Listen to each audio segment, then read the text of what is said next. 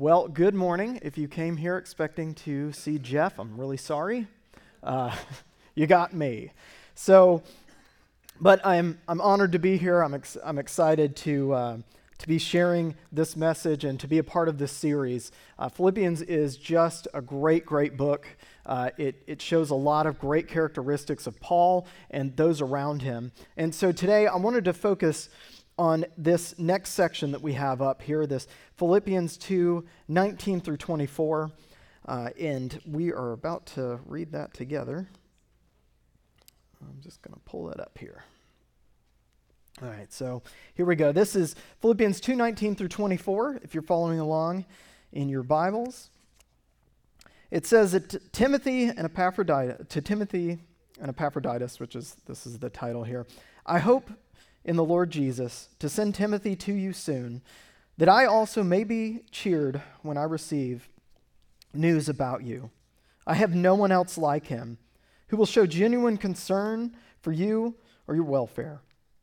For everyone looks out for their own interests, not those of Jesus Christ. But you know that Timothy has proved himself, because as a son with his father, he has served with me in the work of the gospel. I hope, therefore, to send him as soon as I see how things go with me, and I am confident in the Lord that I myself will come soon. So, there's not a ton that we know uh, about Timothy, right? We, we know that Timothy had letters written to him. We know that when we hear him referenced, he's typically with Paul. Now, Timothy was a disciple of the gospel. He followed Peter for some time, and then we see that he moved and transitioned into to following Paul. But we do know that Timothy was well liked, he was well regarded, he was a faithful servant of Jesus Christ, and he was well trusted by those that he was with. So Timothy was given a lot of detail and great work to carry on. He was, he was an ultimate student. So that's, that's for Timothy. And now as we move on to our next section of scripture, which if you're following along as well, it's Philippians 2:25 through 30. It says, "But I think it's necessary to send back to you Epaphroditus, my brother, co-worker, and fellow soldier, who is also your messenger, whom you sent to take care of my needs. For he longs for all of you and is distressed because you heard that he was ill. Indeed, he was ill." and almost died, but God had mercy on him, and not on him only, but also on me, I, to spare me sorrow upon sorrow. Therefore, I am all the more eager to send him, so that when you see him again, you may be glad, and I may have less anxiety. So then, welcome him in the Lord with great joy and honor people like him, because he almost died for the work of Christ. He risked his life to make up for the help you yourselves could not give me. May God bless the reading and hearing of his word. So, we've got Timothy, we've got Paul writing about these two guys, and it may just seem like, okay, cool, Paul's writing about two buddies of his, but there's a lot of interesting stuff in here. Not only does he speak to Timothy's character, but he also speaks a great deal into who Epaphroditus was.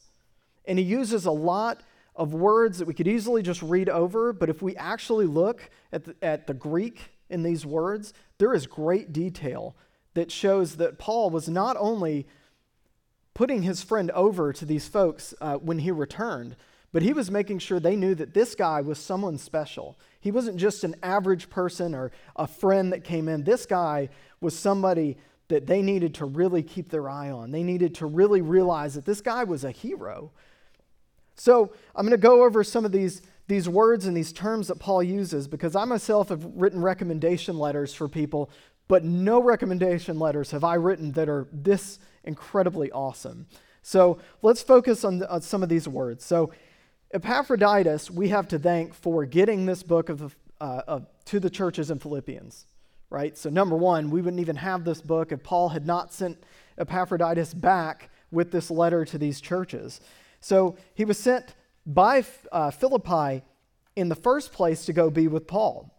He was going to aid Paul, be his servant and his assistant, and while he was in jail awaiting trial. So Paul is awaiting trial not, you know, not the first or last time, right? So Paul is, he's facing a lot of charges. If he's convicted, then he's likely going to be sentenced to death. So the church says, well, you know what? Let's, let's go ahead and send Epaphroditus uh, to, to go over there. Now, I want you to imagine this. This is like um, you going on a mission trip that you've signed up for, right? You're all excited. You have all the meetings, all this great stuff. You get to meet your team. You're really pumped about where you're going and stuff. And the day of, you arrive with your bags at the airport, and you get a phone call, and they're like, oh, hey, everyone else backed out. Uh, but go ahead and get on the plane. Also, the odds of you not coming back are like 90%. So, You know, we love you. You're such a great servant. Thank you very much. Have a great time. Um, and tell Paul we said hello, right? That's what Epaphroditus was doing. He literally put his life on the line because if you went to visit somebody and you were there to serve them, to hang out with them, it was very likely that you could easily get wrapped up in their charges as well and thrown in prison and tried with the same charges. So Epaphroditus, he literally, when Paul says he risked himself, he completely did. Uh, he, he risked his life. Now, Paul uh, refers to that Epaphroditus uh, had fallen ill. So I was looking around at some of the, the illnesses back then. It's likely that Epaphroditus fell ill from the Roman fever. And so this was a particularly deadly strain of malaria, which, uh, if anyone doesn't know what malaria is, it's really fun. Look it up uh, if you like bugs in your bloodstream. All right, so it, it was a very deadly strain. Uh, and it, it affected uh, the Roman uh, Empire at the time, right? It was throughout various points in history because it would come and go and come and go. Um, so uh, it, was a, it was an epidemic right? Um, so during the fifth century, especially in AD, uh, in which a lot of folks believe that that is could have been one of the major things that affected the Roman Empire, that, that caused the fall of this Roman Empire, was from so many falling ill. Um, there were a lot of remedies that they felt like they could use back then. Um, so they, they tried a bunch of different stuff. Um, so because a lot of this was chronic and it would come in waves, uh, they started instituting a, a, tried and true medical practice of vampire burials. Um, so I believe we're still doing those today. I'd, I'd have to check. Um, just kidding, we're not. So what they would do is uh, once you died from this, you know, to cause it from spreading, because they didn't know a ton really, they would do all of these rituals and make sure that you did not come back from the dead because, you know, that was also apparently happening a lot back then too. So, um, you know, children who died of malaria were they were buried in an, um, a necropolis, and I'm going to butcher all these words in uh, Lugan, uh, Luganano, um, using rituals meant to prevent them from returning from the dead. Um, they feared that the dead would return and then continue to spread this disease. So, as it comes in waves, luckily, as Paul said, he was very grateful that uh, not only he, but um, that, that Paul's circumstances got better, but he was so grateful that Epaphroditus did as well. And so, Paul really urged him to, to go back home because Epaphroditus was genuinely worried that the people uh, back home were worried about him as well, which they, they were pretty concerned. And he was, he was almost grieved that they were worrying about him because, really, for Epaphroditus, it was like, hey, this is about Paul, not me. Don't worry about it, but I'm going to come home to let you know that I'm better. Well, there was an issue with that because while they were eager to send Epaphroditus out, they weren't exactly eager for Epaphroditus to come back in one sense. Because if he was coming back to a lot of the folks in, in those churches at the time, it would have looked like this guy was a complete coward, right? That, oh man, you left before your post was up. You know, you knew the risks and you went. Now you're coming back like a coward. So Paul was worried about that. Now, Paul's in prison, right? He's, he is facing what could end his life, these charges. And Paul has been through a lot. He, he's got more to, to go through here, but he's not worried about himself at all. He's worried about his buddy.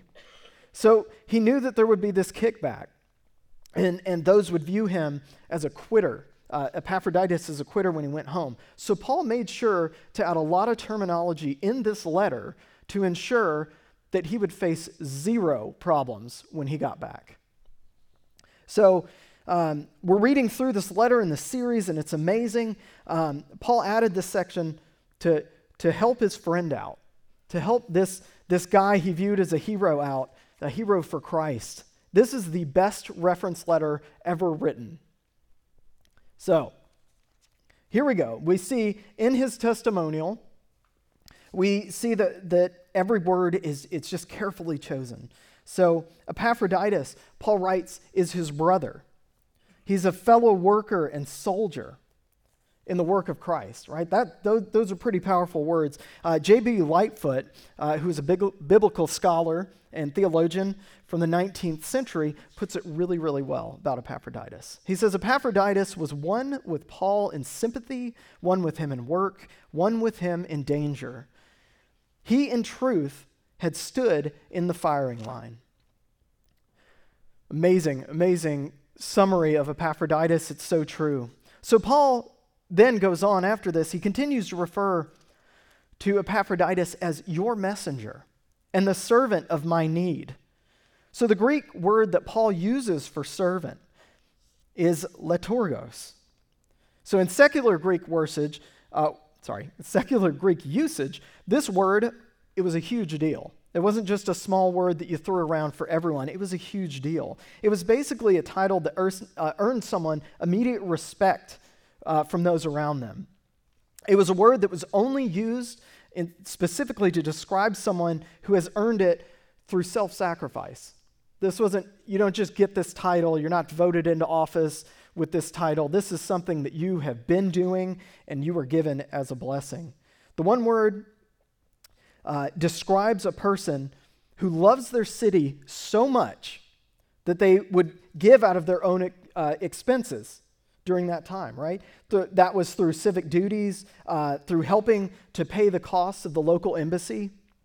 Uh, they would even pay for the cost of, you know, local poets to put on these amazing dramas uh, and por- uh, performances for the city. They might pay the cost to train athletes uh, who would represent the city in, in different games. They might pay to fit a warship. And not just for the warship, to fit this warship with all that it needed, which included the crew and included um, and uh, their training and their service throughout, right? They didn't just get these guys on the boat, they continued to support these. So these people, to sum them up, of what Paul was saying as a servant, these people, they were supreme benefactors of the state. And these guys were, they were not just walking wallets, but these were guys that were genuinely giving because they loved their community. If that's not even enough, though, Paul refers to Epaphroditus with the word apostolos.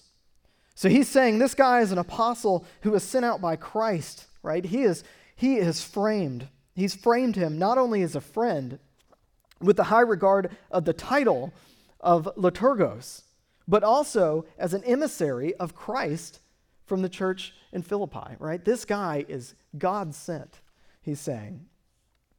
So I got to this, these other terms, and uh, I'm going to be the first millennial that you've ever heard say this.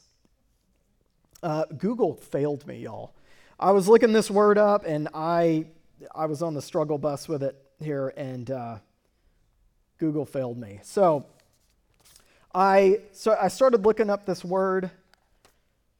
Hey, Jeff, I've lost control up there, by the way, if he's still up there. I don't know if he is, but just go to the next slide. Um, you know, so I was like, okay, what I'll do, I'll be really cool because I've seen people do this. I'll pick up one of these things. Um, so uh, one of these books. I was like, I just need to understand these Greek words and all this good stuff. So, you know, I open it. I'm like, I've got my Greek Bible. Let me look through that. The problem with this, though, it's all in Greek. Like, I didn't, anyway, so I couldn't really figure that out. And then I have this lexicon. So then I went to the second best search engine that I know, second to Google. What do you guys think it is? Like Bing or something? No, it's, uh, it's called Greggle. Uh, so I walked up the hall and went to Pastor Greg's office and said, there's a word, I don't understand it. Please teach me, sensei. And he did, of course. You know, I don't always love asking Pastor Greg questions because he usually hands me a stack of books and he won't answer them and he's like, it's in here. So anyway, and I'm like, it's a little question. Why would we? Anyway, so anyway, Google failed me. So Paul goes through, he's saying, uh, he says, hey, when this guy gets back there, give him a hero's welcome because this guy risked his own life for Christ. So when we see this word risk, uh, risk, in Greek it's a verb. Again, I'm going to butcher this word. Uh, the verb is parabolisthai. Parabolisthai. There we go. So I had no idea what it was. Google failed me. Google will tell you where Chuck Norris is, but it couldn't tell me what this word is. So uh, it's a gambling term. So during the time of the early church, uh, there was an association of men and women, and they were referred to as the parabolani, and, which means the gamblers. And their specific job, they were people that were dedicated to visiting prisoners and those with dangerous and, and infectious illnesses. There was a, a, whole group of people that did this. So in 252 AD, uh, the, the plague, it broke out in Carthage and in Tunisia, which is where pretty much, uh, which is pretty much like right at the tip of northeast Africa. Um, Cyprian, who was the Christian bishop in that area at the time, saw that the plague hit and so many did what we have all done uh, as kids. When someone got hurt, run. So they left, right? These people were sick and they left the area. Um, and the region was just devastated because there were so many ill people, sick people just lying in the street, uh, uncared for. So these, these folks, he ordered uh, these folks to go out and care for these people, to nurse them, right? Um, so he gathered this congregation, he sends them out. He says, Bury the dead, nurse those who are ill. And so these parabolani, they risk their lives completely. They put their lives on the line. They had no concern for themselves at all when they went and did this. And they did the work that no one else was willing to do. And that's how Paul refers to Epaphroditus. That's really powerful. powerful. And these guys, to mention, that were specifically taught, the Parabolani, they saved that city, right? Their actions saved the city, a city that would have just been done and devastated. They were actually able, this, this group of folks that were loyal, that they were faithful, that they loved the, the church, they loved people, and they didn't care about their lives at all. They went and they served Christ in such a powerful way. So, this is what Paul's saying about his friend. All right?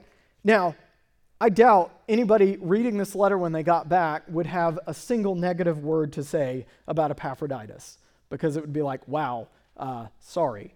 You know, sorry that we doubted you. So I was trying to think of like different things pertaining to this, um, this scripture uh, that I could pull out from. So, and, and I kept thinking on it, and I, I wrote all this stuff down, and I can't tell you how many times I deleted and I prayed through things. Um, the one thing that I could pull out from this was there's a big focus on community, but the focus is more on discipleship because all of these guys were disciples of Jesus Christ. All three of these guys, in what we just read, they have a single quality in common. I'm sure they had more, but they had a single quality in common that makes them uh, the way that they are. Now, how does that pertain to us? Now, I've introduced this idea before, uh, before, but all of these guys were fat, right? They were insanely fat. Uh, now, be careful with this. You know, after I explain this, don't go around calling people fat. You might get hurt. Um, so, all of these guys, they were faithful, they were available, and they were teachable. All of them. All three, because they all had to be taught from somewhere. And they all jumped on this board of this great vision of Jesus Christ and the work of the gospel, and they all decided it's worth me dying if it furthers the kingdom of Jesus Christ. I can't say that I would be as bold as Epaphroditus. I would love to think that I would be, but it's scary. That thought is just terrifying. What do you do? What do you do if you have a family? How do you be faithful, available, and teachable in that moment? But he goes with, with no concern for himself. But these are the qualities that these guys model. And they're the qualities that we should all seek out as followers of Christ because, because those are the qualities that make a true disciple of Christ. Those are the qualities that make us a beacon of light to the world around us. So, how did that happen? Well, practically, These guys, they train, they listen, they started as students, they built their way up. Well, how, are, how can we be faithful like these guys, right? So we live lives that are faithful um, to the gospel of Jesus Christ, unashamed of the truth that it brings. So, and what is that truth? Well, the truth of the gospel of Jesus Christ is that we're all sinners and we're in need of a Savior. So that's step one. That's how you can be faithful. Check out your scripture, understand that, mo- uh, that, that section, because that is the root of the gospel, right? So we proclaim that very gospel, and here's the thing that these three guys did very well.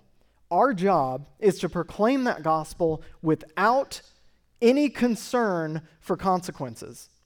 And we have to get more bold about that because these guys face consequences to do this. We've seen uh, current day missionaries that have done that, right?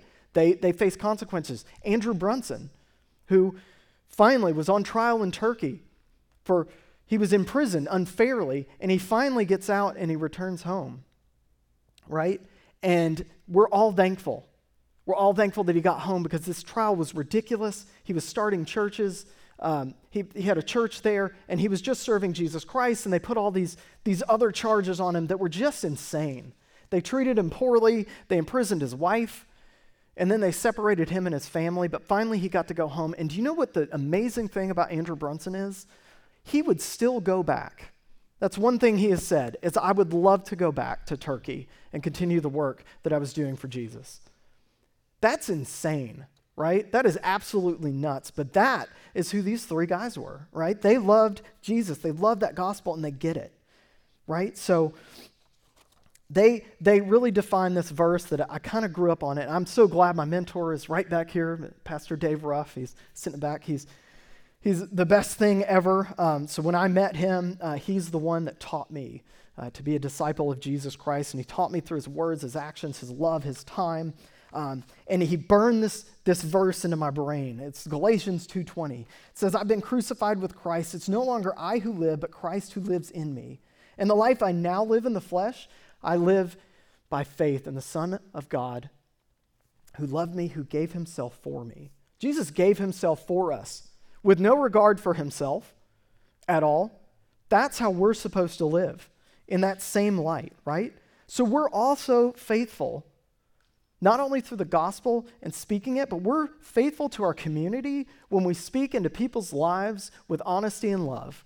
I have one uh, kid who's in college actually right now, not my child, but you know, one of our youth kids that went to college, and he would always get mad at me, uh, and he would say, but at the end of our meetings, he would always hug me, crying, and he would say, "You're the only one that tells me what I need to hear, not what I want to hear," you know.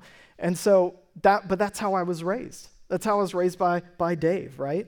Uh, and Dave still does that for me, right? We went out to lunch a few weeks ago, and so I'm just going and going because, you know, it's a Dave and I can unload.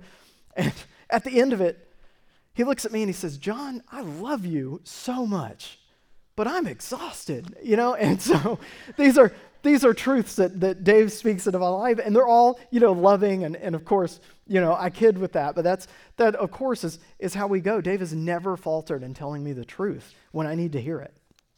So that's how that's how we're faithful to those around us. That's how we're faithful to Jesus Christ. Well, number two, how can we be available? Right? So that's easy. If Christ is the true center of our lives, we go ahead and reserve our facts to, the selves, the, to ourselves that forever, from the point that we accept Christ into our hearts, that we are second. We're number two. So that makes it easy to be available to others because, hey, I'm not number one in my own life, right? I, I shouldn't be number one over you either, right? So we're available. We realize that we come second and we're okay with that. We're thrilled with that, that we're not in charge, that we come second, that we worship a Father above. So we can't call ourselves disciples of Christ without following him, and we must above all else be available to God every day. Right? We have ourselves, we need to be open and available to not only God and Jesus daily. We need to be open to the work of the Holy Spirit in our community around us, to how we can serve others. That's how we're available with ourselves fully. We see a lot of times in Scripture that God, uh, that Jesus, yes, he was serving communities, he was also following his God. He would sneak off to desolate places to pray, to be with God. So he would start by reading his Bible, by picking it up, by understanding the words, right? Well, not figuratively reading the Bible, he was basically the Bible, right? So he would spend time with his father, right, to understand God's will, and then he would go out and do that work. And he taught his disciples to do the very same thing, and that's the example that we need to follow. That's how we can be available to the community around us. So we can't here's the big thing about being available to our community is that we can't disciple others without giving of our time right? We can't speak the gospel in anybody else's lives if we're selfish with our time. Um, discipleship the big key for you to learn and we're all called to be disciples in jesus christ is and i think that you guys you boy scouts you guys understand this very well and that's one thing why i admired you a lot of you guys the fact is uh, because you get this concept, right? It comes with a price. Discipleship comes with a price. It comes from giving time. You don't just jump from regular person to like Eagle Scout in a heartbeat, right? You have to give of your time. You have to be willing to learn, to be faithful, to be available, to be determined, to be teachable. And it comes with a cost. It comes with a cost of your time. It comes with the cost of you serving others, it comes with a cost often of you helping a community out. That's for all of us. For us to help a community out, there's a cost, and we should be willing to pay it. So, what does that look like? Well, maybe it's inviting people over for dinner to open your lives up, your house, to see come pe- people come living with you, right? Like, how do we live? Well, come in, have dinner with us. You can kind of see how how we live and how we do things. You know, I don't have to crack a Bible open to even do that. Like, just come hang out. Like, it's easy, you know, or let's go have a cup of coffee and talk. Great, those things are easy, right? Maybe we miss a football game to, to make a sacrifices, right? These are sacrifices that we get from these examples of not only Jesus, but of those that, that came after him, right? Those, those disciples that really understood Jesus' message and they came. They were willing to sacrifice everything to further the gospel of Jesus. And not only willing, but they were joyful about it. Joyful. Paul was joyful as he was sitting in prison that somebody came to visit him. He was joyful about Timothy. He was joyful about Epaphroditus, and he was outward focused. I wouldn't know my wife today if she had not been like this, right? I can't see well enough to drive.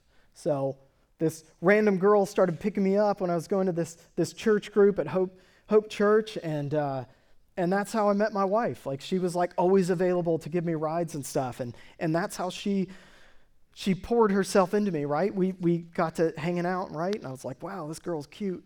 Um, so, you know, worked out from there. But Natalie was somebody, uh, and is still somebody, who exemplifies these qualities. And so I get to see that every day. And thirdly, um, we need to learn as disciples of, uh, of Christ that we have to admit that we just don't know everything. Right? There's, there's a saying that I hear a lot of times. Uh, as I get older, I realize how much I don't know. Um, and that's true. We feel like we know a lot when it comes, then we feel like, well, I don't know as much as I thought I did. So that's being teachable means that we admit that we just don't know everything. And that's okay. And it's okay if somebody asks you a question, whether it's about the Bible or whether it's about life, for you to say, hey, I don't know. But I'll work it with, uh, let's work it out together. Let's figure it out together, right? Arrogance has zero place in discipleship. And we see that no better than in this section of Scripture. Uh, there's nothing with wrong, wrong with not having all the answers and needing to ask others to find them. Uh, and so, in, in fact, a lot of people are truly comforted by that to see that the community that they're a part of, there are other people struggling with the same things and other people that have the questions that they have. So, w- one of the best things that we can do is point to Christ and use the phrase, I don't know, let's find out together. So, we, we move from there, we, we see um, I, I, was trying to see, you know, with these guys, with these really great examples, uh, I'm a total geek, nerd, whatever you want to call me. So I was like, there's a lot of great realistic, you know, um, uh, we spoke about Andrew Brunson. Uh, there are guys like Dietrich Bonhoeffer who uh, in Germany wrote a lot of great books. You should read them. If you don't have them, like, come visit me. I've got a lot of them. And he, he was just amazing, but he gave his life for the gospel. He did a lot of great things. But I like accepting the challenge of finding the gospel in different things. Um, and, and I developed it from teaching my son about the Bible. So I really love to just watch everyday things and, and pull a, a gospel message out of them. So I was trying to think through all this, this stuff. And so I thought maybe Star Trek, you know. Uh, I'm a huge Star Trek fan. I'm big, big Trekkie. Yeah, so I was like, oh, Star Trek. There's this one great episode that like totally exemplifies this. And I was like, I don't know if that's enough. Um, so I was like, oh, what about my favorite movie, Armageddon. I was like, there, there's so, totally so much sacrificial stuff in that, right? You, I don't know if you've seen Armageddon, but at the end, you know, bent, they're drawing straws. This meteor's like crashing towards Earth. Everything's broken, and some guy's going to have to stay behind and click this button for this nuke to blow up and, and on this on this asteroid and save the world, right? And so Ben Affleck draws this short straw, and then Bruce Willis is like, "Hey, I'll walk you out. I'll walk you out here, so you're not alone, right?" And, you know, at the last moment, Bruce Willis, like, heroically reaches over and he rips Ben, ben Affleck's spacesuit um, and, and he gets out and sends back Ben Affleck back, right? And it's this, oh, it's a sacrificial moment. It's great. Liv Tyler's in it. Um, so I just had to mention that. Uh, I'm a huge fan of Aerosmith, so if I see a Tyler in anything, then I'm, I'm on it. Um, so I was like, oh my gosh, that's a good one. And then I was like, oh, back to Star Trek. What about Spock? Like, great, we have this movie, Wrath of Khan. All right? And, and it's this amazing scene that Spock has given his life to save the Starship Enterprise, right? And so he's going to die. Like he exposed himself to all this radiation so he could save everybody else. And so you have the scene of Captain Kirk and Spock, and they're, they're divided by this wall because they can't open it because of radiation. And so Spock's going to die. And Kirk's like, why? And he says, well, because the needs of the many outweigh the needs of the few. And I was like, man, that's a powerful moment. We could go with that. But I'm a huge fan of Harry Potter. So I figured that we, and there's probably groaning, and actually one of our band members who plays bass, like he groaned at me earlier and made sure that I knew that uh, Harry Potter is the Justin Bieber of literature. But whatever, I, I still love it y'all need to stop laughing. So, you know, I'm a huge Harry Potter, uh, Potter fan. I've got my wand, you know. Um, so, quick story about this. Went to Disney uh, and then Universal Studios with, uh, you know, with my family. And so I got my wand. Like Harry Potter was, was cool. It's still cool, right? So I really wanted a wand. And I knew the wand I wanted, right? Um, I knew the one I wanted, so it was Mad Eye Moody's wand. If you've seen Mad Eye, he's got this like jacked up eye, and so I felt like we related. Um, so I got his wand, and I was really excited about it. I had him in my bag. We went on this ET ride, and my wand fell in the track, like out of my bag in the track. And so, as any, you know, upset child would do, I did the mature thing, and I pouted for like most of the day, like the rest of the day. We're like in Universal Studios, one of the funniest, like the fun places on, on the planet, and I am just pouting. And finally, my mom, she's just had enough. She's like, Look, here's money, just go get another wand. So I was like, Okay, thank you. And so, you know, I skip and I go get, you know, another wand, a different one, because I was like, well, that other wand didn't like me, blah, blah, blah. I'd love to say that I was a teenager, but this is actually a picture from that trip. Uh, that's my son right there. And yeah, I was married. So, anyway, that's just a little fun story for you. Um, I have not grown up as of yet. So, so here we go. So I was like, Harry Potter has a perfect scene. So I'm going to kind of set up the scene for you. So in the second Harry Potter movie, we're introduced to this character. We're really in the book. I've read all the books and audiobooks and all that stuff. Uh, but we see this, we meet this character, Dobby, and he's this little tiny house elf, and he's adorable. And there's one thing that's true about Dobby is he loves Harry Potter. Harry Potter is his buddy, his pal, and like he loves him. And so we see Dobby kind of popping up through the second movie a lot and he's, he's saving Harry Potter. But the problem is, is that Dobby is a house elf, right? Now, house elves in the Harry Potter universe, they have more magic than anybody else, right? They, they have like untold magic, but they can't use it because they're slaves. And they're often slaves to really bad wizards that treat them poorly. So Dobby would help Harry Potter and keep Harry Potter out of danger, but after he did that, we would immediately see Dobby start hitting himself with rocks or ironing his face or, or just saying, Dobby's so stupid, you know, and bad. And, and it was really sad. It's a sad moment, but he loved Harry Potter enough that he was like willing to do this. Well, the only way for a house elf to earn their freedom is if their master gives them some clothes. So at the end of this, this book, Harry Potter, who's a genius, he takes a sock, one of his own socks, and he puts it in a book that that Dobby's master owns. And Dobby has this really cruel master, right? And so um, he puts it in this book that his master owns, and Harry hands it to the master, right? And so, of course, the guy, Dobby's just his little slave, he throws this book at Dobby, right? Uh, to carry it. And so Dobby opens it, and there's this sock, and he's like, oh my gosh, I'm free. Thank you so much. Like, and Harry Potter did it. And so now Dobby's this free house elf and can think for himself. Well, the movies don't really do Dobby a lot of justice because we don't even see him to the end of the last one. But Dobby, in this scene, I, it just came to mind, and I was like, man, this is a guy that I can pull the gospel from, this little tiny house elf. So I'm going to show you the scene, and, and we'll explain from there. So go ahead and roll that. All right, cut it, you know. Yeah, all right. I'm not crying, you're crying. So, okay.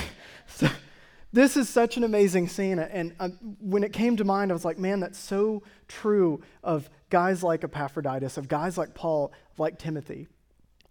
Just, just like them, you know, Dobby, Dobby is saved, right? And he's so appreciative of, his, of who saved him that he's willing to put his life on the line to save, to, to work that out in his life, right? To, so he comes back, he saves Harry Potter right? His favorite person in the whole world, the one that saved him. It was his joy to do it. And at the end, we, we hear Dobby saying he's so happy to be there with, with Harry Potter. That, that should be us, guys. That should be all of us. We should be so happy, no matter our circumstances, to be with Jesus. No matter if we have to put our lives on the line, no matter if we have to give up all of our time, if we have to sacrifice everything, we should be just like that when it comes to Jesus Christ who saved us, who gave us a chance at life to live forever, right? And not just a chance, like the gift of eternal life. We should be excited to share that with others, to be happy, to go through whatever it takes to share that message. So as we as we close, I want to give you a few takeaways, just, just three simple takeaways for you to give up. What does giving our lives up for the gospel means? To me, it means three things. It means that you and I come second, which we talked about. We do come second, and we're okay with that. We're joyful about that. It means that you and I have to give up our time, which we're also joyful to do. And it means that you and I have to start thinking outwardly. Stop getting lost in your head, think outwardly. What would Jesus do? What did Jesus do? What will Jesus continue to do? No matter what my circumstances may be, the story is not about me, it's about Jesus Christ and the gospel. The gospel, the greatest news that we've ever been told and that we will ever be told, that we are all free in Jesus Christ. Let's pray.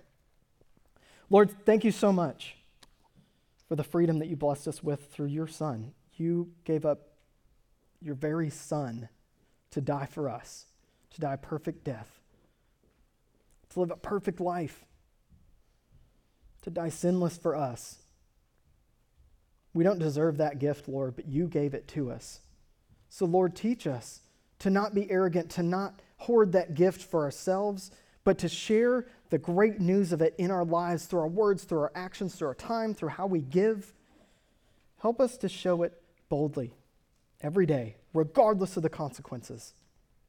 Help us to love like you do, love without limits. Because as your word says, there is no greater thing than for one to give up their life for a friend. Thank you, Lord. And it's in your Son's beautiful, precious, and very holy name that we pray, the name of Jesus Christ. Amen.